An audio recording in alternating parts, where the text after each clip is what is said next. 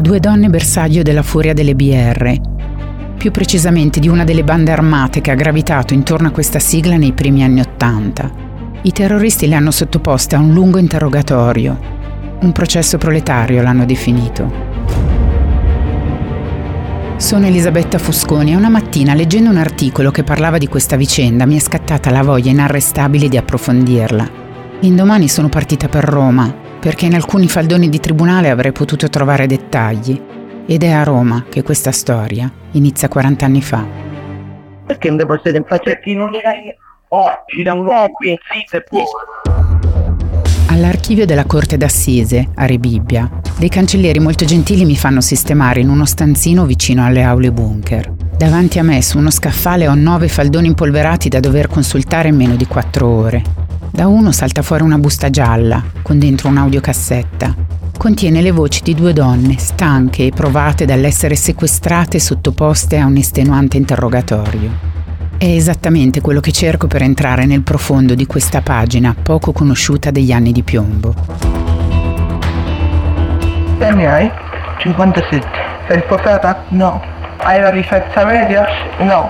Ed interamente Perché hai scelto questo mestiere? Perché non sapevo come me la vive. Che funzione hai? Come che funzione? Che fai a Resip? Io faccio i pacchi. Sono tanti pacchi? Sì. Il 28 gennaio del 1983, il turno di Germana Stefanini, nella sezione controllo pacchi del carcere romano di Rebibbia, finisce alle 14.30. Si avvia a casa in bus.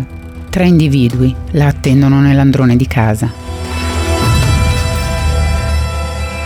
Perché era quella più semplice perché la donna ha 56 anni che vive da sola. È facile colpire.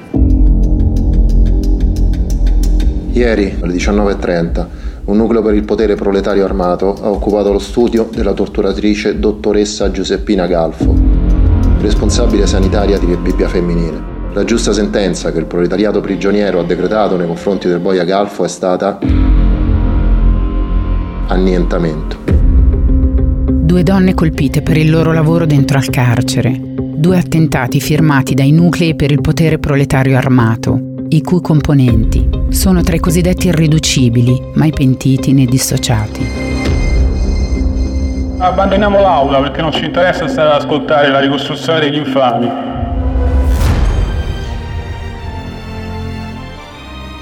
Zitta e buona è la nuova serie podcast di Radio 24 disponibile su radio24.it e sulle principali piattaforme audio.